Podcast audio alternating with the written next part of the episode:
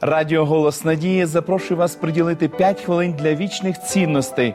У програмі п'ять хвилин для вічності з вами я, Володимир Гриневич. Терпіння частіше сприймається як чеснота, ніж як ознака інтелекту. Візьмемо, до прикладу, бідну матір п'ятьох дітей, яка терпляче переносить всі роки зростання свого потомства.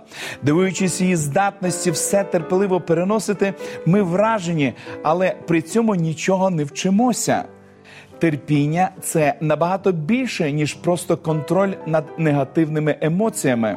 У дев'ятнадцятому розділі книги «Приповістей» стверджується: «Розум людини припинює гнів її». Тобто робить її терплячою. Це ж повністю змінює картину. Ми переходимо від простого прояву терпеливості до більш обґрунтованої і усвідомленої позиції. Мати п'ятьох дітей, очевидно, не має більше емоційних сил, ніж будь-хто з нас. Вона вирішує зберігати витримане поводження з дітьми, розуміючи і демонструючи їм, що труднощі можна набагато ефективніше долати без розгули емоцій. Її поведінка продумлена і усвідомлена. Апостол Петро в Другому Соборному Посланні написав: «А довготерпіння Господа нашого вважайте за спасінням». Наш Господь довготерпеливий, і завдяки його терпінню ще багато людей мають можливість отримати спасіння.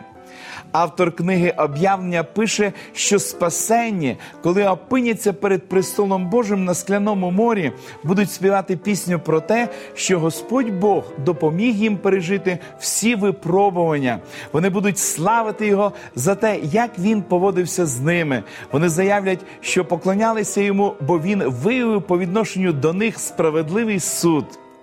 Божий суд – це не прояв його поганого настрою, це його ретельно зважені і сповнені любові рішення, навіть якщо вони іноді дозволяють людям відчути результат свого неправильного вибору. Боже терпіння ґрунтується на його мудрості та на любові.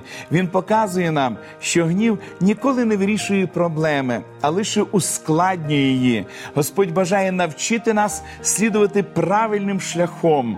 Він хоче, щоб ми діяли вдумливо і розсудливо, не нав'язуючи наших негативних почуттів оточуючим. Нетерпеливість є формою тиску. Таким чином, ми намагаємося змусити інших виконувати наші бажання. Така поведінка буває безглуздою і не розвиває добрих рис характеру. Я схиляюся перед Богом, адже вважаю його методи поводження з людьми на цій бунтівній планеті, включаючи і мене, безперечно гідними хвали. Помолимось. Дорогий Небесний Отець, Ти дуже і дуже довго терпиш кожного із нас. І ми щиро вдячні Тобі за Твоє довге терпіння по відношенню до нас. Допоможи, Господи, нам бути слухняними Тобі. Допоможи, Господи, побачити, що Твоя воля для нашого життя – то є щось найкраще. Благослови нас, наших телеглядачів. Благослови, Господи, жителів нашого краю, України, щоб ми могли всі, навернувшись до Тебе, жити відповідно до Твоєї волі. В ім'я Ісуса Христа молимось. Амінь.